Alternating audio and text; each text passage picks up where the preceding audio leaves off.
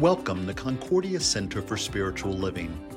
We are a New Thought spiritual community in Rhode Island that's dedicated to practical spirituality and activities that can empower you to create a life of abundance, health, joy, and meaning. As you listen to this recording of a recent talk given at the center, please know that wherever you are on your spiritual path, we are knowing God's highest and best for you.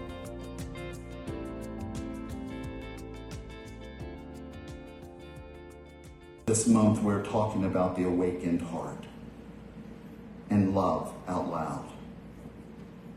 You know, what does an awakened heart mean and how does it relate to loving out loud? This is more than just some emotional state.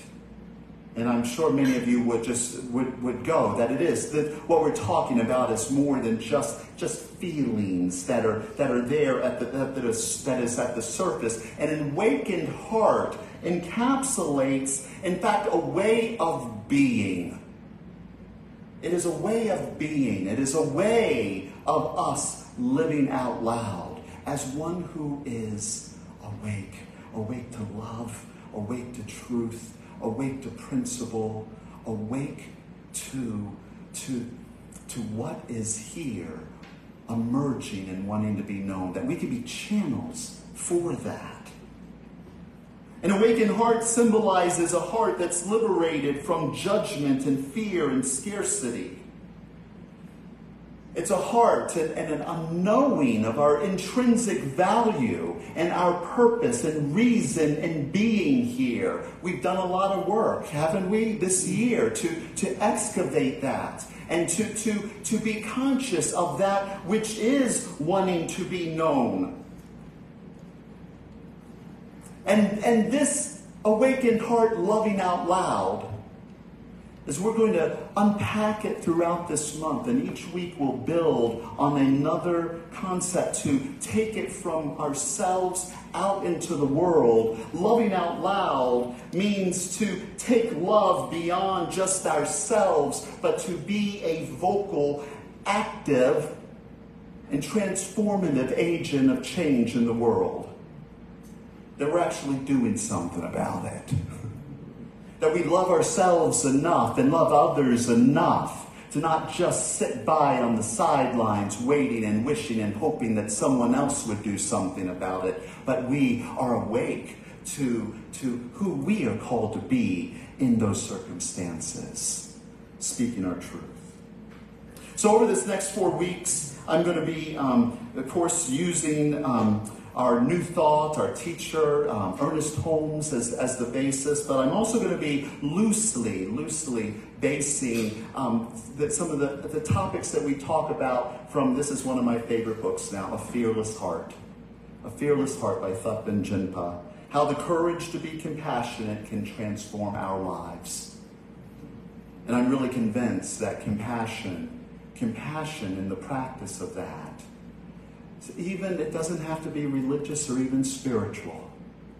Compassion is a means by which the world can be transformed. And but us here on the inside in spiritual living, we can get some insights and, and we're maybe more maybe it might compassion might be more accessible to us. But we're going to be talking about that throughout this month to how to love out loud with from our awakened heart. So, you know, before we delve deeper, I want to establish an understanding of compassion, and I don't have a slide for this. I don't have, I'm not, you're not going to be getting a lot of quotes today.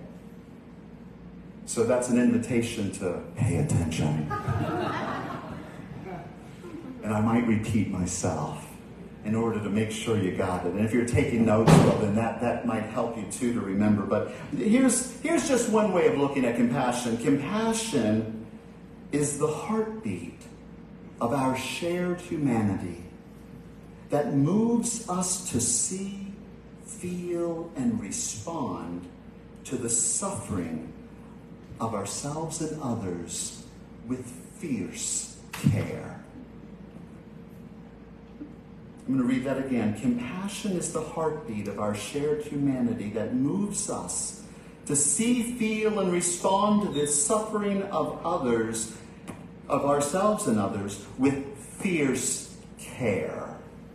Another way that you could define compassion, and this is how Thupten Jinpa talks about it in the book, not as flowery as I'm bringing it forth to you, but compassion is the quality of, um, of that we have, that all human beings have. It is intrinsic in our nature as human beings, compassion, to empathize with, with when we witness suffering and have the desire to mitigate that suffering. We see someone struggling, and there emerges within us a, some, some intention or desire to help make a difference and to make their lives easier. Now, of course, maybe the older that we've gotten, or maybe I can only speak for myself, as I've gotten older, I maybe have, have become a little bitter and cynical. and I may not always have that, that that may not be my first response to want to mitigate suffering. But I know better. And this is why we have these conversations to, to understand and, and remind ourselves of the importance of this human quality that may have been conditioned out of us, but that, are he, that is here, in fact, as a doorway and a threshold for us to be the agent of change in the world. It is through compassion. And, it is, and, and that is what we are here to do. How do we set the course to being a way of being this out loud, to be and to live with an awakened heart? You know, I want you to imagine, if you will, that, that each one of us, we're on our own journey where life, think of, you know, life in the world as a map that we're navigating. And it really would be nice if there was a clearly drawn out map for us you know, as far as do this, don't do that. But um, if you have such a thing, let me know. But as we're navigating our lives, our lives can, can be challenging as well as beautiful. The landscapes that we, that we see and witness as we're navigating, it can feel like just the magnificence. How many of you have ever been to Alaska? You know, Kevin and I went on a, a, cruise on my 40th birthday to Alaska, and the only word that I can use, I can use a lot of words, but one word that, that, that comes always to the top around the, the landscape and the vistas and the beauty that I, that I got, that I was privileged to witness, was magnificence. Magnificence. And so, yes, there are times in our lives that, yes, that the landscape is magnificent. And there's other times where it does feel like the psalmist David um, talks about in the 23rd Psalm. It can feel like that we're walking through the shadow of the valley of death.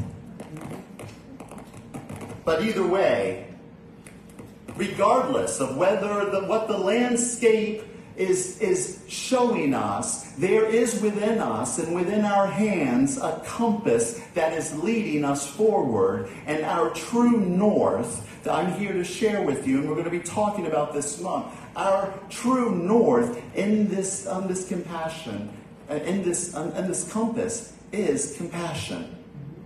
Compassion is what is pointing the way for us to move forward in collaboration and cooperation and as a channel for spirit in the world.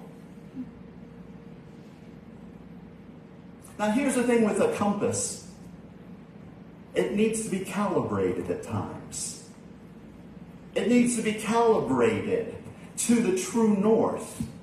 Sometimes it can get a little wonky, and so there are times where you have to, to calibrate it. It needs to be tuned into the magnetic forces that are there to guide it. And it is the same way our heart, as a compass, at times needs to be recalibrated recalibrated spiritually, emotionally, and mentally to make sure that we are moving forward in the direction of our true north of compassion.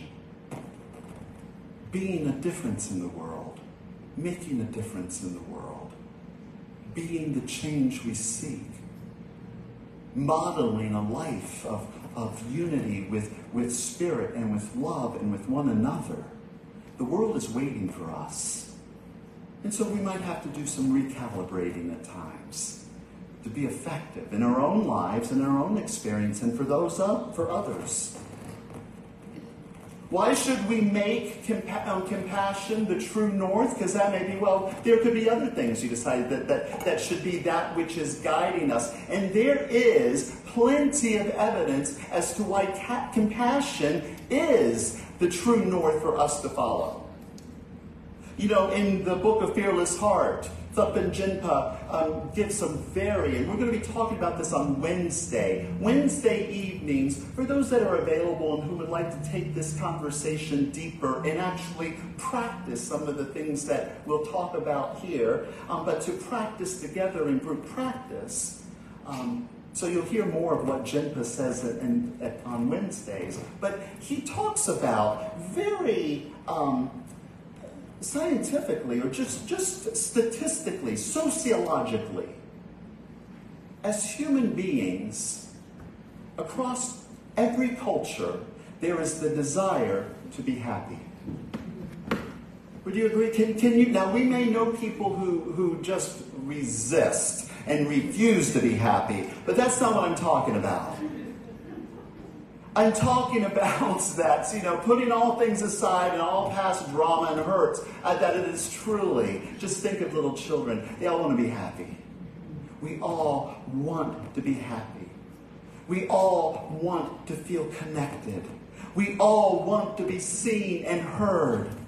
And compassion for others is where we are holding the space to actually witness and see others and to support them to have the experience of being seen and heard. And yes, even being happy. It takes all of us. It takes all of us. But there's several reasons, you know, from the ancient Greeks, they held philanthropy as the highest virtue. And Eastern philosophies, compassion is the core of human ethics. And throughout different um, sciences or practices or schools of thought, compassion is an indispensable feature of the good life, of a life worth living. It's our true north.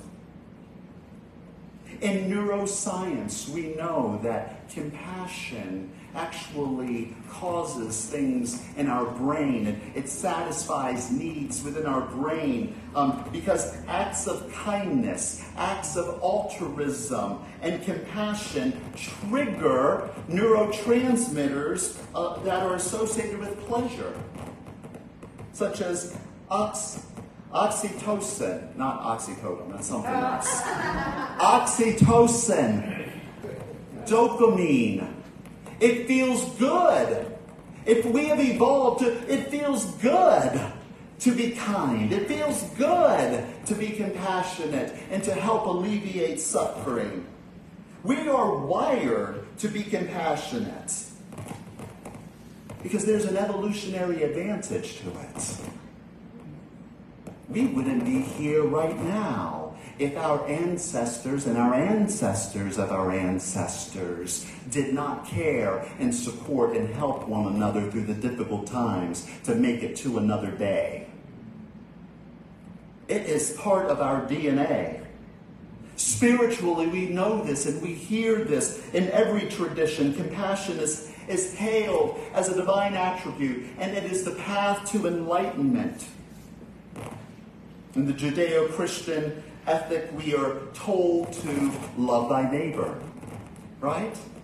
We've all heard that. Love your neighbor. Buddhism has an entire psychology around compassion. And in science of mind and our teaching and philosophy that we embrace here at, at Concordia, compassion aligns and is an expression and a demonstration of our principles of, of, of oneness, of love, of heaven, of spiritual beings. These are just some of our principles. It speaks to the truth of who we are as a spiritual commun- community that where many hands and hearts come together as one. How can that be the experience if compassion is not what is practiced? It's our true north. It's our true north. and some of the real world applications of this and even misunderstandings around this thing called compassion. It's not about feeling sorry for someone, but it is about understanding and empathizing and taking action. It's the mother who feeds her child, it's the citizen who votes for policies that reduce suffering and dismantle systems of oppression. Compassion is the friend who listens to you with an open heart without there to give you advice or, or tell you what you, they think you should do. Compassion is practical and actionable. And it's what brings theories and philosophies and, and all of these things we think and know into daily living. Compassion is practical. So when we say that compassion is our true north, what we're saying is that it is our most reliable guide. It can be sensed and felt. You don't need classes. I'm telling you. You don't need classes to be compassionate. It's inherent in our nature. Are we listening to it? Are we making space for that desire and expressing it and letting it out? Now, remember that our compasses aren't set in stone. There's times we need to make course correction. I will be the first to admit. Course corrections is it's part of the path. It's part of the path. But as we're talking about this month, let's let's be open to recalibrating. Let's be open to examining who and what we're being and doing. In a world without compassion, we're just wandering around. We're disconnected. We're disconnected. We're wondering why, you know, what, what's your problem? What, what's, what's, what's, your pro- what's the problem?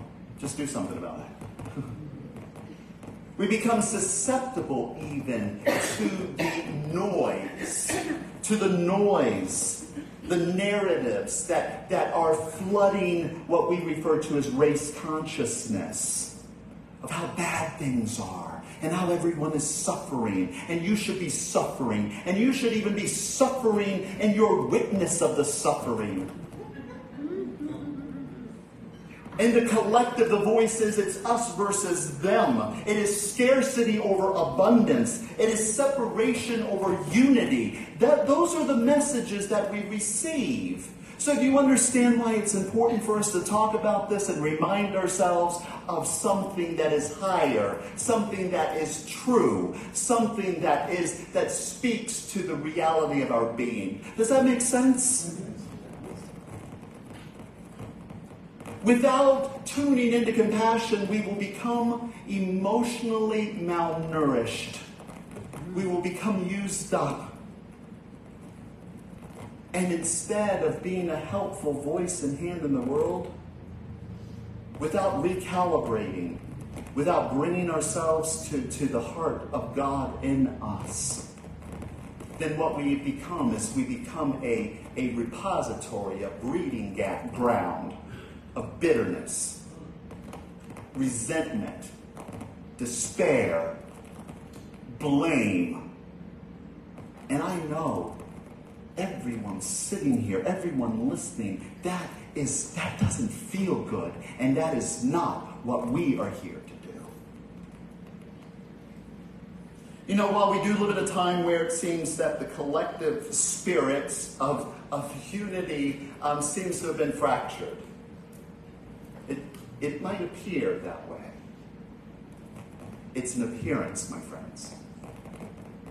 And what is ours to know is to challenge our thinking, challenge our thinking when we are noticing separation, what are we doing to heal that in our own minds so that we can serve and be and come from a place where we can be of service? How can you serve? How can, if there is not love in your heart for the other, how can you truly be a help or be a friend? So collaboration is the key, and, and it's, it's not a one-off event, it's, it's an ongoing practice. And what does that practice entail? Well, we're going to be talking about this throughout the month and, and on Wednesday nights for that are able to make it. And know this around Wednesday night, I, I'm referring to that as awakening the heart with compassion. Each week is, is unto itself. If you make it for all four weeks and are able to make it Wednesday evening, 6.30 to 7, great. I'd love to see you every Wednesday. But if you can only make one, that make it. Give yourself the gift. Give us the gift of, of, of being in compassion with one another. But this practice, it, it, involves introspection, it involves action, it involves mindfulness and engagement. It involves us waking up each day renewing our intention, actively choosing to be and act for compassion. That's one of the purposes of, of our daily prayer call at 7:30. It's an opportunity for people to come together to, to remind themselves of their truth. You know, Ernest Holmes said, we can only see what we're looking for, and we can only become what we're willing to declare we, who we are. I don't have a slide for that, so you're paying attention. If you didn't, I'll read it to you again. We can only see what we're looking for, and we can only become what we are willing to declare ourselves to be. What we see in the world, what we see in our families and our co-workers and our friends, what we even see and may witness in our community, is largely dictated, if not entirely dictated, by what is in our own consciousness. It is what is within our own consciousness. The stories and narratives and the meaning that we give, that which we see, well, we will always find what we're looking for. Does anyone, does everyone agree? Yes. We find what we are looking for. Byron Katie says the only world that there is is the one that we believe in. And we will try to argue with that and say, well, no, the world that I believe in is not the, wor- the real world. Well, what other world? That's schizophrenic. I mean, that's. you are where you are, looking at what you're looking at.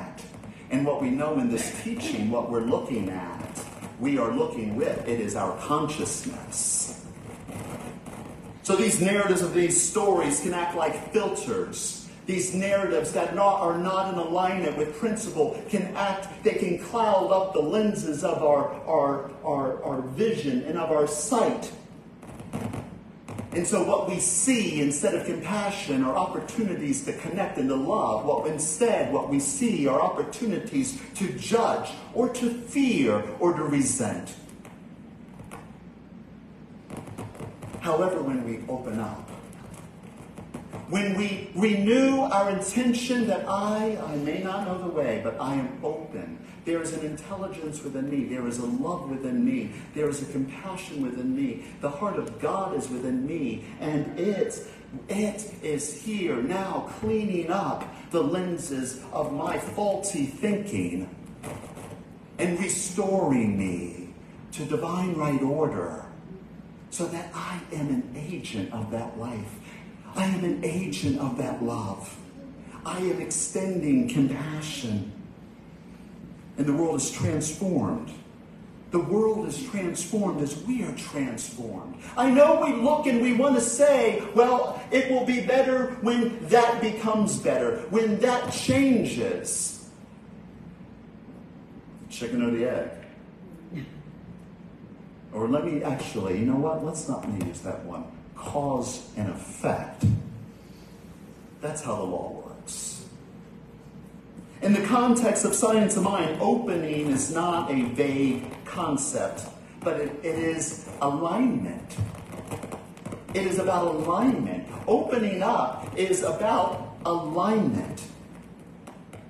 And this alignment is of our thought, our word, and our deeds with that direction of our compass. Letting the compass align our actions, our being, and how we're showing up. It's letting our heart point the way instead of what we think or our past experiences dictating to us of what this must look like.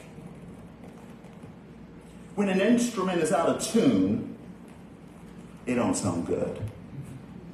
It doesn't. I took guitar lessons for, um, for a few years.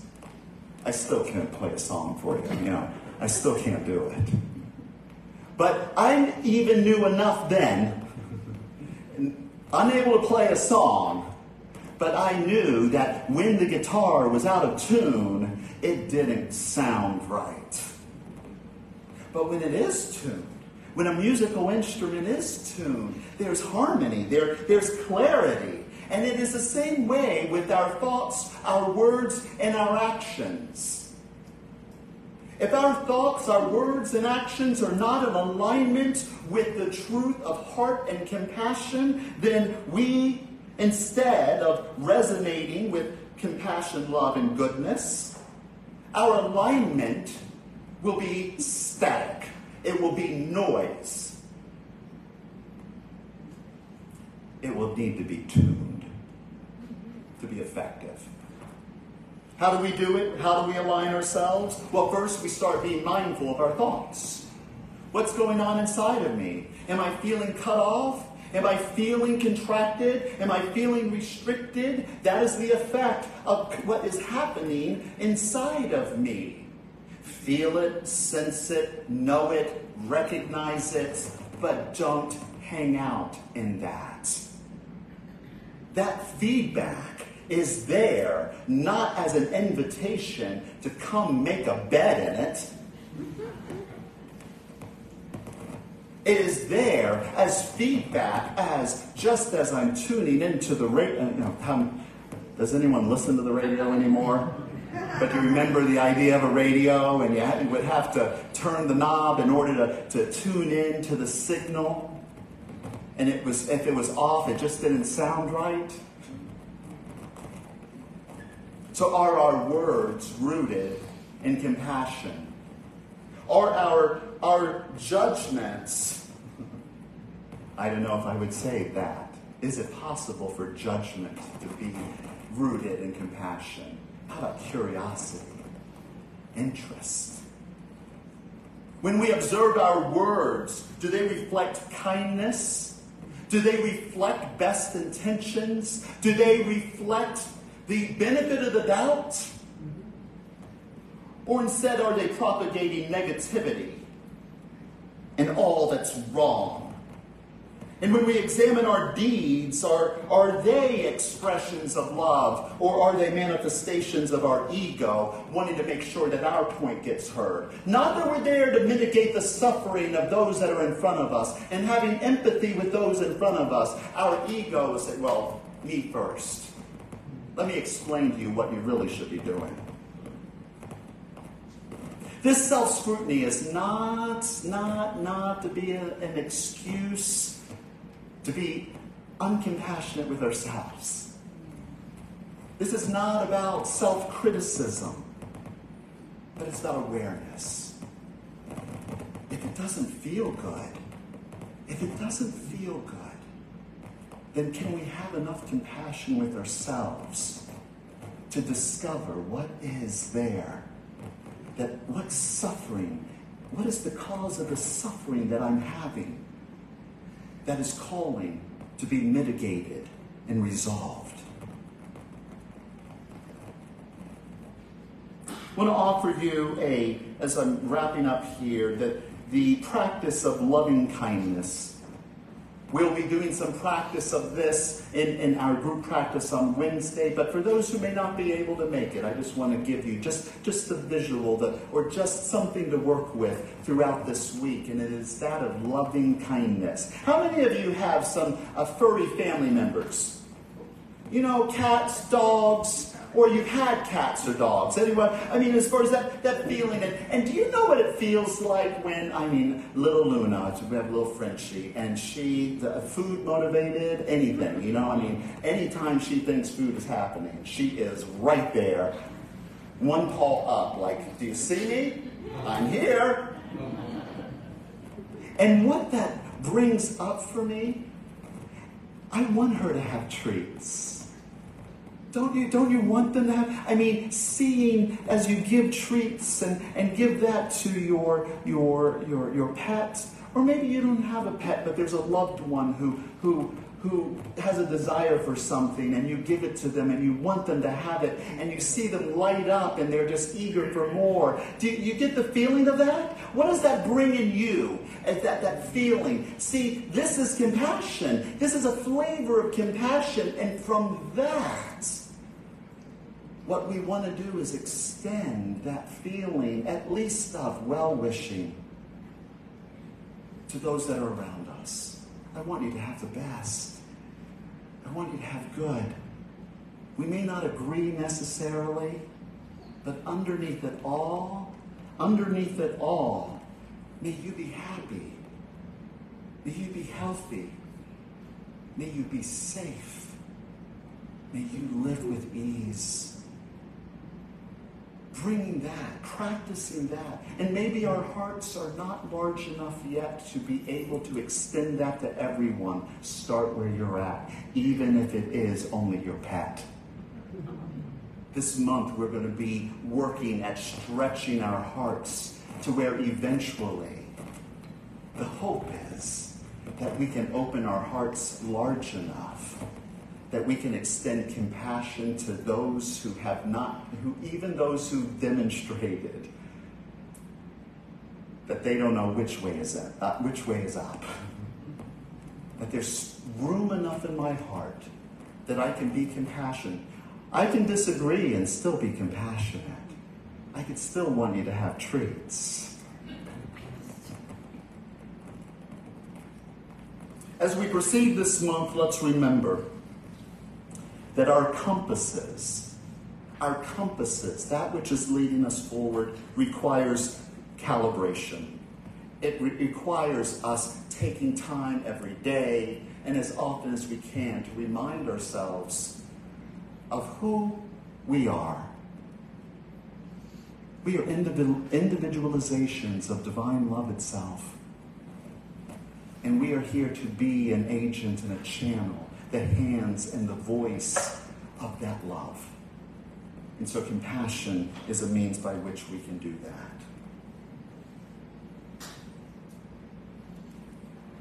So, this month, as we embark on this journey of the awakened heart, let's not just talk about it. let's just not think about it. But lean in. Lean in so that we can be the way showers. The world is waiting for us to live out loud. We're here to make a difference. And until we do, the difference won't be made. Yeah, let us live out loud. Let's love out loud. Peace and love, everyone. Namaste. We hope that you enjoyed this audio recording. For more information about our center, please visit our website at www.concordiacsl.com. You can also visit us online at our Facebook page or our YouTube channel by searching for Concordia Center for Spiritual Living. If you're in the area, come join us at one of our Sunday celebration services. We'd love to welcome you there. Namaste and blessings.